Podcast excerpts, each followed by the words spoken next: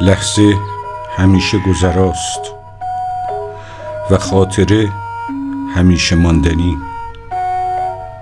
و من بود و نبود و عشق و ابدیت را به نگاهی می فروختم اگر خاطره گذرا شد و لحظه همیشه ماندنی.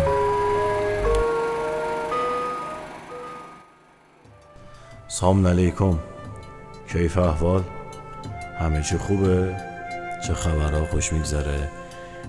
رادیو بسکتبالیم از سایت خونه بسکتبال ایرون.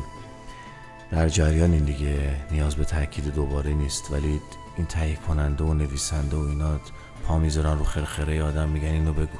صدای ما فراتر از خانه ماست.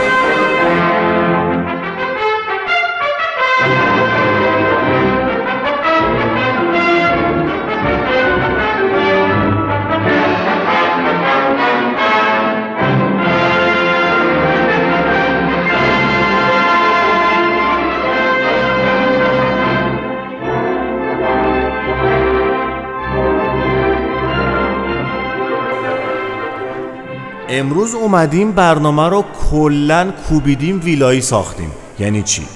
یعنی اینکه اومدیم می‌خوایم راجع به مستندای بسکتبال صحبت کنیم. پس میشه بسکتبال فیلم. فیلمی بسکتبال. مثلا بسکتبال فیلم و اینا. خب می‌خوایم راجع مستندایی که در مورد بسکتبال ساخته شده بگیم و بهانش هم شروع شدن اکران مستند آیدین نیکخواه بهرامی. ای جان دلم اصلا مگه داری محبوب تر از این بشر تو بسکتبال ایران؟ پرتاب از آیدین نیخا بغدادی سمت ثابت توپ میشه پاس میده برادرش آیدین. پرتاب سنتیازی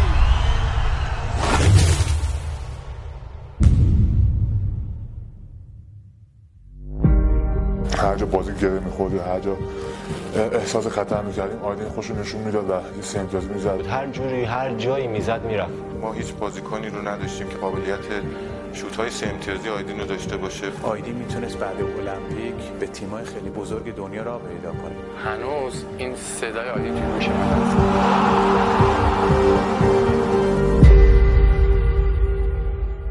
امروز یه مهمون دارم گل بلبل سنبل. آقا افشین رضاپور افشین خان رضاپور تشریف آوردن افتخار دادن اومدن استودیو. قدم سر چشم ما گذاشتن. احسان امیری پیچوندیم. دوتایی اومدیم نشستیم. می‌خوایم براتون برنامه بریم. اول یه خوشوبش و سلامتی و چاق سلامتی با افشین خان می‌کنیم تا بریم ادامه ماجرا. افشین خان خیلی مخلصیم. بفرمایید. سلام عرض می‌کنم مهراد عزیز.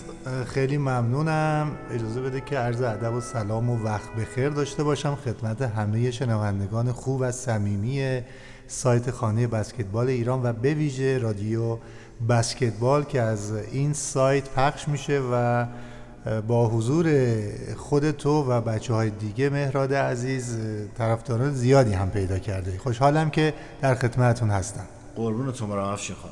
آقا بریم سر بحثمون. خیلی هم سر بچه ها رو در نیاریم. ساختار شناسی مستند آیدین. خب شما اصولا ساخت و تهیه فیلم های مستند ورزشی رو بر اساس کدوم جنبه ها بررسی می‌کنیم؟ مثلا کدوم جنبه های جامعه شناختی؟ خب ببینید ما یه صنعت فرهنگی داریم که بعد از جنگ جهانی دوم و در مکتب فکری فرانکفورت شاهد اوجگیری اون بودیم و محل پیدایشش هم در واقع سینمای ایالات متحده بود که با ساخت فیلم های مختلف فرهنگی ورزشی اجتماعی سعی می‌کنن که مخاطبان بسیاری رو جذب کنن که در صنعت فرهنگی با اتکا به قدرت فیلمسازی آمریکا ما شاهد هستیم که در کنار معلفه های فرهنگی اجتماعی و سیاسی به همون میزان ساخت فیلم های ورزشی هم از اهمیت زیادی برخوردار شد. البته قبل از جنگ جهانی دوم هم ما فیلم های ورزشی مستند داشتیم که خب اوج این فیلم ها رو من می‌تونم از المپیا نام ببرم که در سالهای 1936 و 1938 بعد از المپیک برلین ساخته شد و خیلی سر هم ایجاد کرد. که از بهترین مستندهای ورزشی از نظر زیبایی شناختی هست این مستند که اشاره داره به مسابقات المپیک در سال 1936 در برلین در زمان هیتلر نازی. در سالهای بعد هم با حضور ستارگان ورزشی در رشته مختلف ورزشی ما شاهد بازتولید صنعت فرهنگی در صنعت سینما بودیم که فیلم های رزمی رو من می‌تونم نام ببرم که یکی از مشخصه های اصلی این فیلم های مستند ورزشی هست و شخصیت بروسلی که دیگه همتون به یاد دارید. حالا هم نسلای من و حتی نسلای بعدی هم در رشته های رزمی حتما بروسلی رو به خاطر دارن که چه تأثیری در مستندهای ورزشی در سینمای ورزشی به جای گذاشت. پس با این تفاصیلی که شما فرمودید اولا که از نظر من قبل از اینکه بخوام در راستای حرف شما سوال بعدی رو مطرح بکنم باید بگم راجب آمریکا و هالیوود گفتین. هالیوود دیگه صنعت فیلمسازی دیگه هنر فیلمسازی نیست شده صنعت فیلمسازی. دیگه اصلا جنبه هنریشو گذاشتن کنار تبدیل شده به یه قطب صنعتی و اقتصادی. اصلا خوشم هم نمیاد اینجوری شده. اصلا اینکه نیست که به تو چه خوشت میاد نمیاد. بنابراین به نظر شما جنبه فرهنگی اهمیت زیادی توی ساخت این قبیل فیلم ها داره؟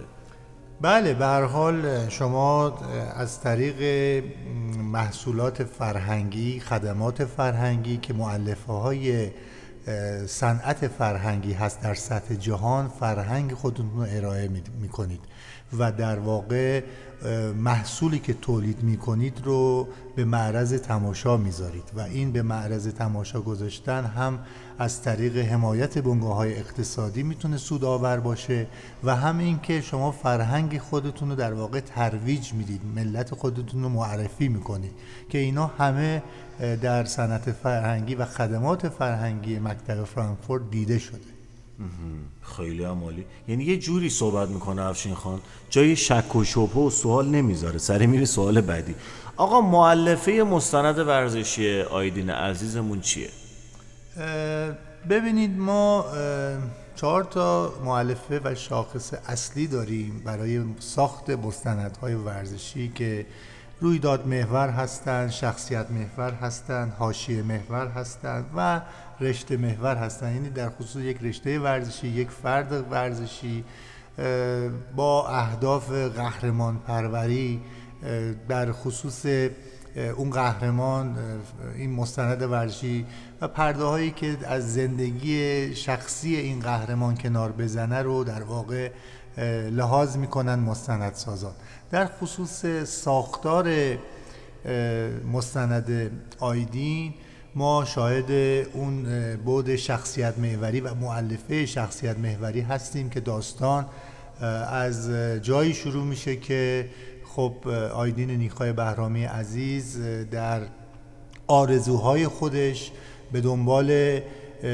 المپیک هست و در آرزوهای خودش بخشی از توانمندی های خودش رو در واقع دنبال می‌کنه. شما می‌دونین که آرزو وقتی با توانمندی همسو نباشه آرزو نیست. شما زمانی آرزو می‌کنی که با توانمندی بتونی به اون آرزو و اون هدف و اون امید خودت دست پیدا بکنی.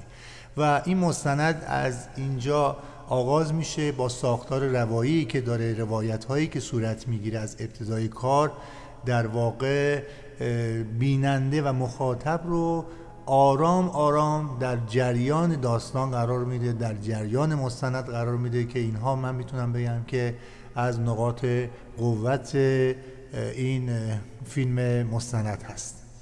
خیلی عمالی.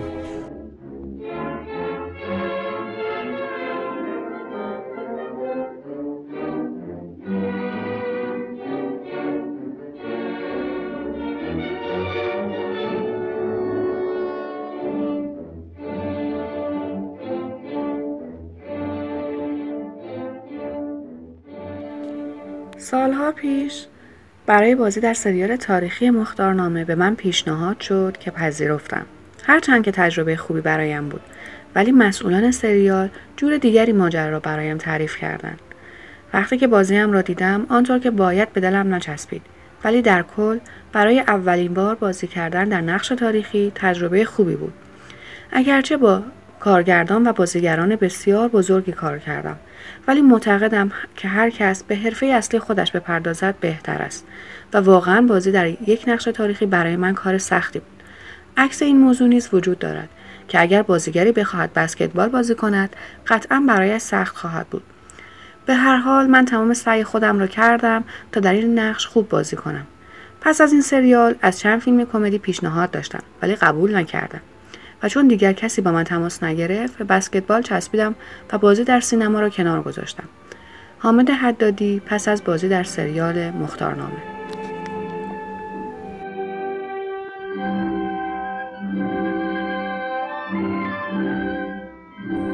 صدای بانو پریسا یزدانی رو شنیدین که یه خاطره نقل کردن از حامد حدادی از بازی در سریال مختارنامه.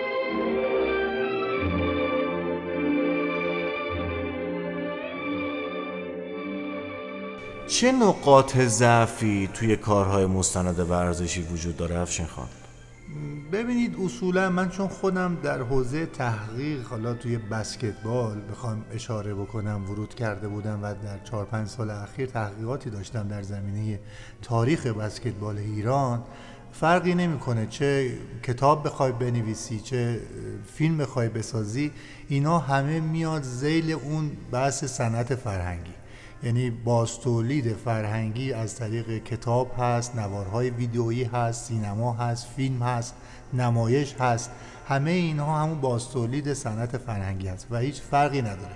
من وقتی که داشتم کتاب کار می‌کردم تحقیق می‌کردم مشکل اصلی من نبود پژوهش و در واقع منابعی بود که من واقعا نیاز داشتم و هیچ منابع مکتوبی وجود نداشت. حتی یک فیلم هم وجود نداشت. گفتی.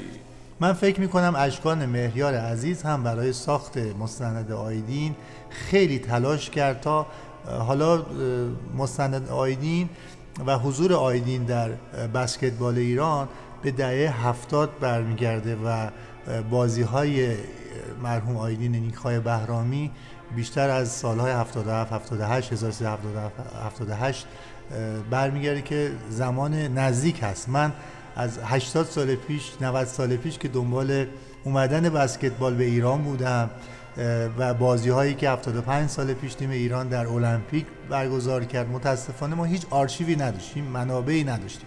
من فکر می‌کنم یکی از نقاط ضعف ورزش ایران همین بحث تاریخ نگاری هست که ما تاریخ خوبی نداریم مستند نداریم و در زمینه فیلمسازی هم این قضیه کاملا خودش رو نشون میده که متاسفانه نمی‌تونیم تولیدات بیشتری داشته باشیم. شما الان همین بحث امریکایی که من مطرح کردم و اون صنعت قدرتمند فیلمسازی ایالات متحده یکی از ارکان اساسیش داشتن آرشیو قوی مستندات بسیار خوب و مکتوب و حتی فیلم هایی که در آرشیو از گذشته توی این 80 90 سال باقی مونده تا امروز و کسی که می‌خواد تولید بکنه تهیه کننده کارگردان اینها دسترسی دارن که اون اثرشون با واقعیت ها با مستندات کافی ساخته بشه.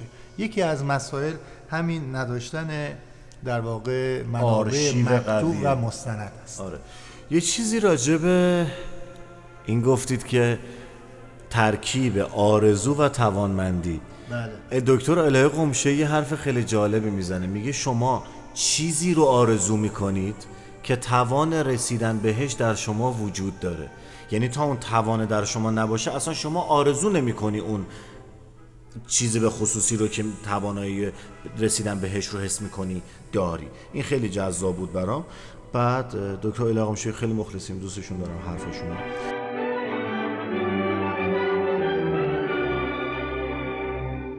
بانو فریما شیاسی از حضور ستارگان NBA در سینما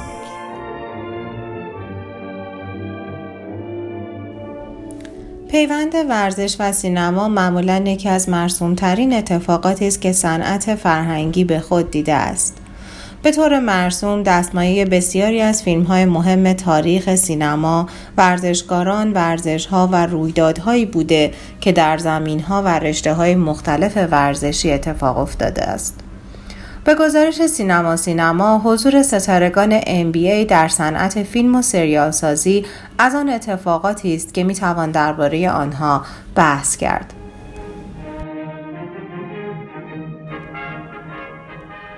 مسابقات NBA معمولا از سوی بسیاری از هالیوودی ها نیز مورد توجه قرار گرفته و می توان هر از چندگاهی شاهد حضور بزرگترین ستاره های هالیوود در سالن های بسکتبال آمریکا بود.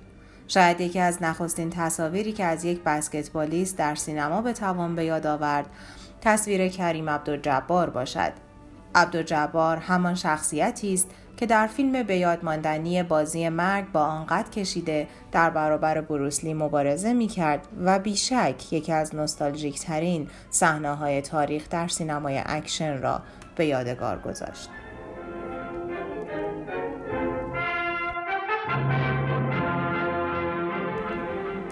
از دیگر یکی از بزرگترین چهره های بسکتبال دنیا نیز همچنان در این صنعت فعال است.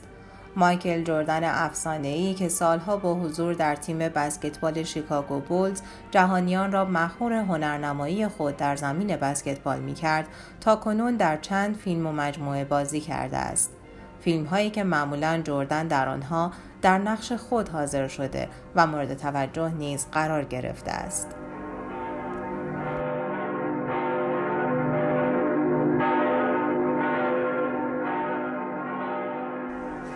همه اتفاقات دست به دست هم داده تا حضور پررنگتری از ستاره های کنونی و گذشته NBA را در صنعت سینما شاهد باشیم. حضوری که شاید بتوان برای بررسی آن به کوبی برایانت، کوین دورانت و لبران جیمز رسید.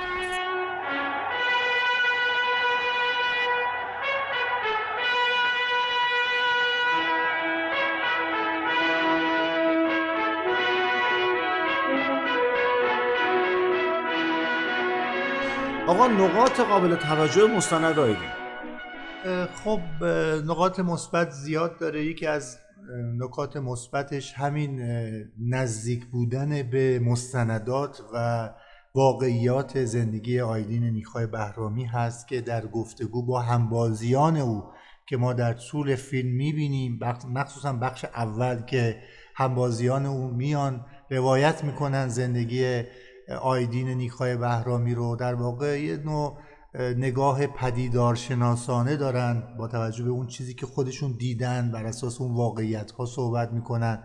اون ساختار روایی که داره آقای پرویز پرستویی با اون لحن خوبی که روی فیلم سوار هست به حال خیلی خوب صحنه ها به هم مرتبط میشه و این صدا هم به موقع در تشریح یه سری مسائل در واقع خیلی کمک می‌کنه به شناخت بیننده شناخت از آیدین نیخای بهرامی و اون لایه های درونی که در بنمایه شخصیت آیدین نیخای بهرامی هست رو در واقع این مستند به خوبی بیان می‌کنه و این هم از نقاط قوت در واقع این فیلم مستند هست. و به نوعی هم من چون هم از دیدگاه تاریخی و هم از دیدگاه جامعه شناختی نگاه می‌کنم و این دو مقوله به نوعی با هم در هم تنیده هستند از نظر تاریخی هم ما شاهد روایت تاریخی از بسکتبال کشورمون از عواست دهه هفتاد هستیم تا اواسط دهه هشتاد که همون سال 86 که در دیما آیدین نیخای بهرامی عزیز رو از دست دادیم.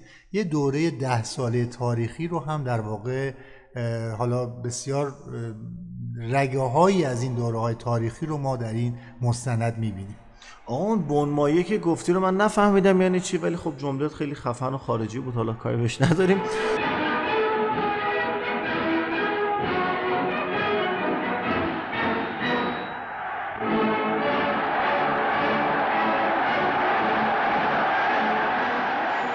سلام عرض می‌کنم خدمت همه شنوندگان عزیز رادیو بسکتبال. امروز می‌خواستم خدمت شما در مورد اکران فیلم مستند آیدین نیخای برنامه صحبت کنم که از دوم بر ماه در سینماهای سراسر کشور در گروه هنر تجربه آغاز شد.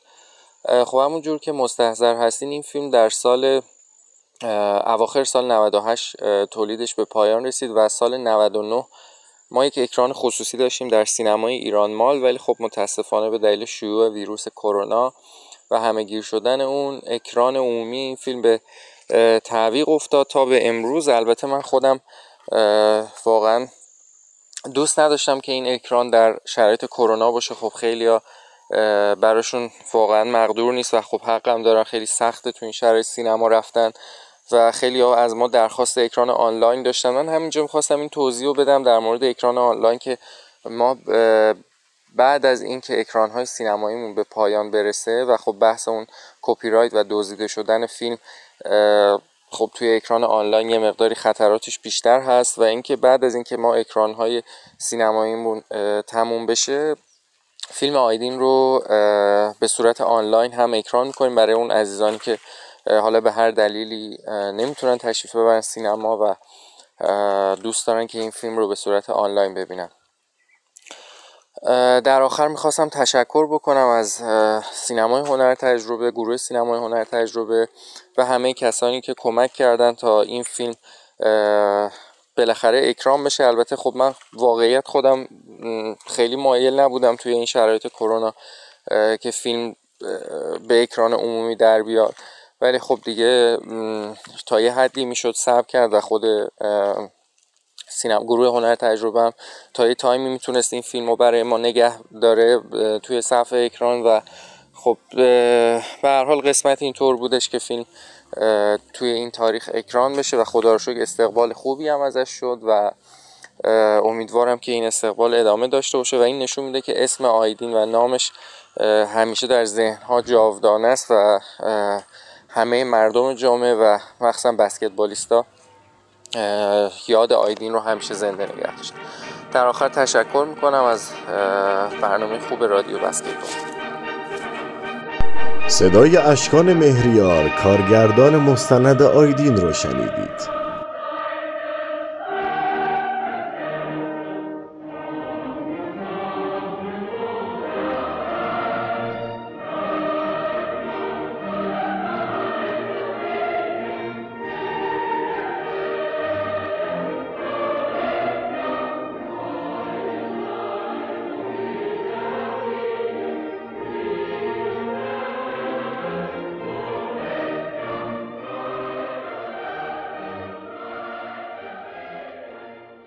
از این قبیل مستندات تو بسکتبالمون داشتیم قبلا نه؟ نه به این شکل داشته باشیم. نه ما به این شکل که به یک شخصیت محور یک فیلم مستند ورزشی باشه نداشتیم. اما چقدر خوبه که نظیر این کارها تولید بشه در صنعت سینمای ایران از اون پیوند بین سینما و ورزش ادامه پیدا بکنه. ما در رشته های دیگر داشتیم. مثلا آقای خسرو سینایی خدا رحمتشون کنه از کارگردان خوب و بنام بویژه در مستندسازی که فیلم سردی آهن رو زندگی قهرمان وزنه جهان آقای محمد نصیری رو ساخت. یا ما سالهای گذشته که از مستندهای موفق جهان پهلوان تختی بود که ایشون هم یه مستند بسیار خوبی رو ساخت از شخصیت تختی در دیگه مستند نبود یه جورایی فیلم مستند بود سینمایی مستند بود. ببینید گزارش ورزشی و مستند تفاوتش یه سری شاخصهایی هست. شما اون عمق نگاهتون اون نگرشتون اون بیانی که می‌خواین داشته باشین در مستنده که شما رو با اون گزارش ورزشی مجزا می‌کنه. بعضی ها میگن با این کمی گزارش ورزشی خودمونه. در صورتی که کارگردانی موفقه و فیلم مستندش ماندگار میشه مانا میشه که طرز نگاهش متفاوت باشه. اون حرفی که می‌خواد بزنه از زبان اون ورزشکار حالا چه در قید حیات باشه چه نباشه اون طرز نگاهی که می‌خواد القا بکنه به جامعه به مخاطب خودش و بینشی که می‌خواد القا بکنه این وجه تفاوت وجه تمایز بین یک مستند خوب ورزشی با گزارش های ورزشی هست که ما شاهد هستیم. یعنی یه جوری آچمز می‌کنه افشین خان. آدم دیگه حرفی برای ادامه دادن نداره. مخلصی.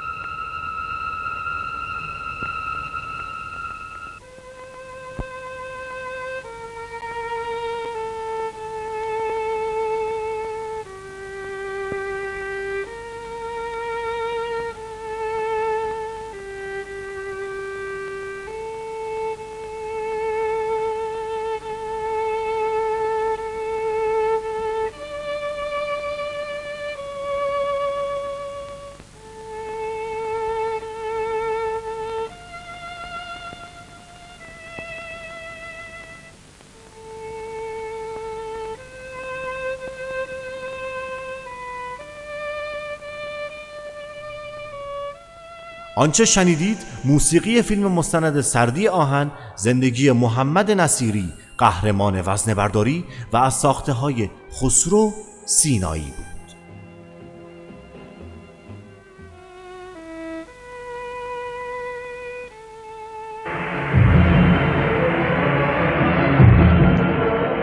غلامرضا تختی برای دومین بار در مسابقات المپیک شرکت می‌جست.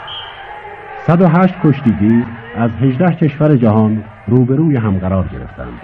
تختی شش کشتی گرفت که چهار مسابقه آن را با حریفان استرالیایی، آفریقای جنوبی، ژاپنی و کانادایی با ضربه فنی به پایان آورد.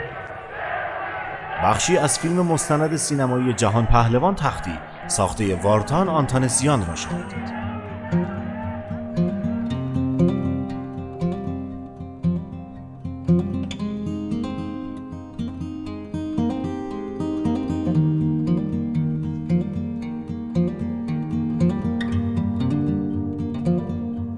محمد حسن واحد خوشگلم اومده تا از تجربیات خودش در دوبله کردن مستندات بسکتبال خارجکی بگه. یعنی مستندایی که در خارجه راجع به بسکتبال ساخته شده ممدسن واحد صدای گزارشگرشون رو دوبله کرده و بی نظیره دمت کرد حالا بگو ببینم چی داری از تجربیاتت. درود بر شما شنوندگان دوست داشتنی رادیو بسکتبال. امیدوارم هر کجا که هستید سلامت و تندرست باشید و ما رو همراهی بفرمایید. در این بخش که قرار با هم مروری بکنیم بر مستندها و فیلم هایی که با عنوان و محوریت بسکتبال این سالها ساخته شده و به اکران عمومی در اومده. این بخش رو با مستند آخرین رقص با هم شروع می‌کنیم که سال 2020 به اکران عمومی در آمد با کارگردانی جیسون هیهر که در بی با نمره 9 و 1 یکی از بالاترین نمرات رو در بین مستندهای ورزشی داره و در ده قسمت به اکران عمومی در اومد که برمیگرده به سالهای طلایی تیم بسکتبال شیکاگو بولز در دهه 90 میلادی که با شش عنوان قهرمانی برای این تیم به اتمام رسید. با رهبری مایکل جردن در زمین مسابقه و البته رهبری فیل جکسون در کنار زمین و حضور دنیس رادمن و اسکاتی پیپن که تک تک این بازیکنان در این مستند حضور دارند به همراه استیو کر و دیگر نفرات اون تیم رویایی شیکاگو بولز در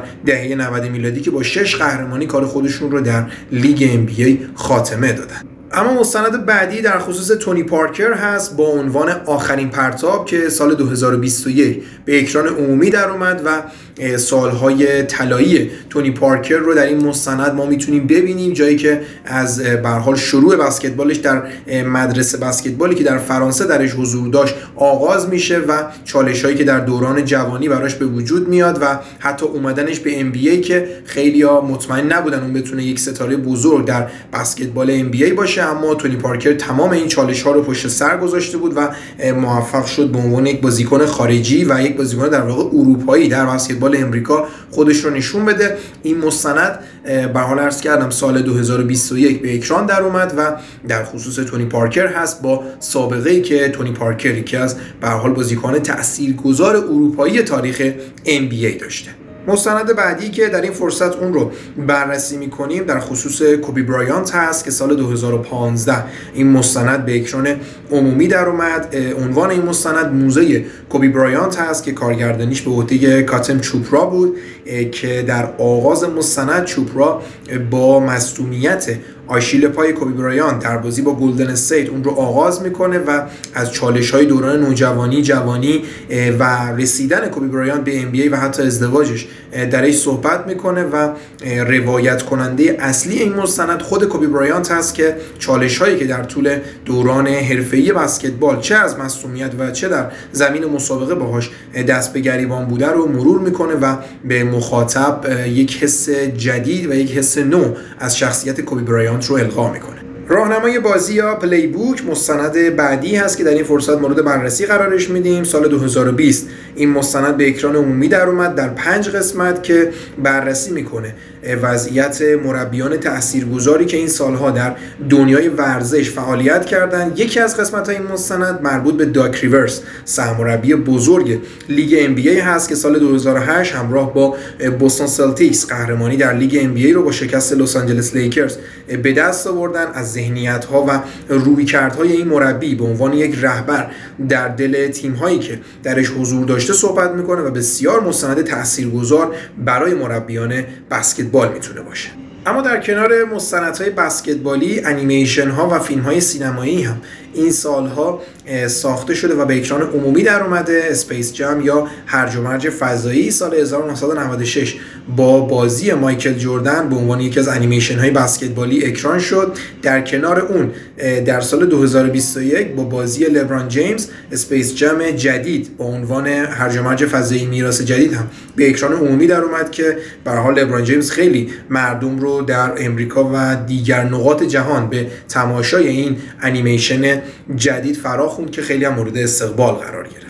اما این بخش رو با مرور دو فیلم سینمایی با موضوعیت بسکتبال به اتمام میرسونیم. سال 2005 فیلم سینمایی مربی کارتر به اکران عمومی در اومد با بازی ساموئل جکسون که در نقش یک مربی بسکتبال به یک دبیرستان جدید رفته و می‌خواد در کنار فعالیت های بسکتبالی بازیکنان خودش رو از نظر سطح اجتماعی هم به رده های بالایی برسونه و اونا رو برای رسیدن به یک دانشگاه خوب و کسب بورسیه تحصیلی تهیج بکنه که نقش رهبری یک مربی رو به معنای واقعی به نمایش می‌ذاره. فیلم بعدی فیلم راه بازگشت با بازی بن آفلاک هنرپیشه مشهور امریکایی هست که سال 2020 به اکران عمومی در اومد. راه بازگشت فیلمیه که در خصوص بازیکنیه که به حال دوران با شکوه بازیگری خودش رو کنار گذاشته و حالا می‌خواد در عرصه مربیگری هم باز هم مثل دوران درخشان بازی خودش فعالیت چشمگیری داشته باشه که یکی از فیلم های جذاب در خصوص بسکتبال. است امیدوارم لذت برده باشید از این بخش و استفاده کرده باشید. از همراهیتون ممنونم.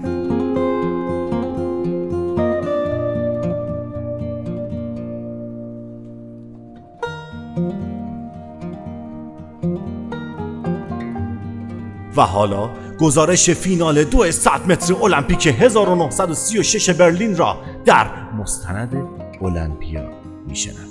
چه تجفگیر. میشه Schnellsten Läufer der Welt sind angetreten. Borgmeier,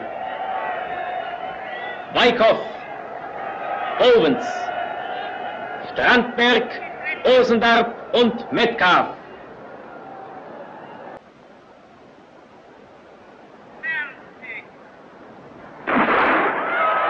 Owens liegt schon vorn, Strandberg hinter ihm, Osendarp kämpft sich heran. Metcalf kommt, Ziel! Sieger im 100-Meter-Lauf, Jesse Owens.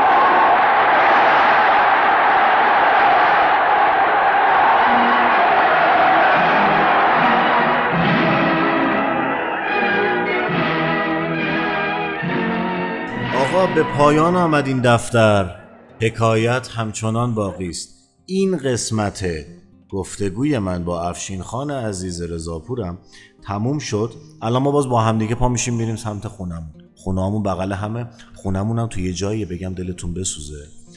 توی شهرکیه که توش پر بسکتبالیست بوده. انقدر بسکتبالیست داده بیرون اصلا یه بار گفتم ژیغیز داینیز خشتید خب؟ افشین خان شما صحبت پایینی دارین؟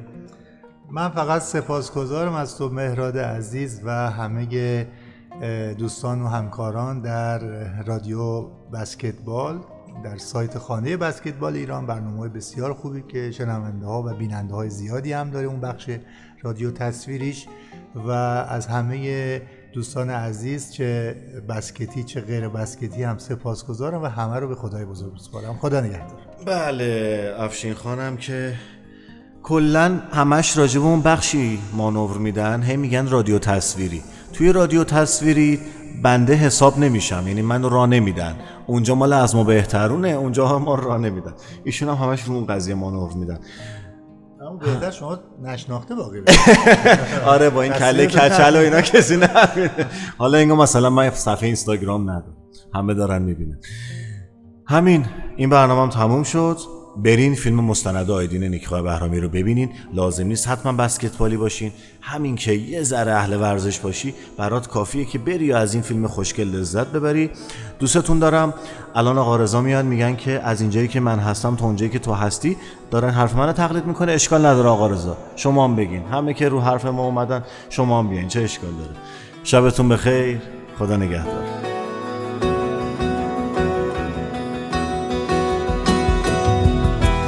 ای که همه نگاه من خورده گره به روی تو. ای که همه نگاه من خورده گره به روی تو. تا نرود نفس تن پا نکشم ز کوی تو. نفس تن پا نکشم ز کوی تو. گرچه به شعله می کشی قلب مرا بشبت بر دو جهان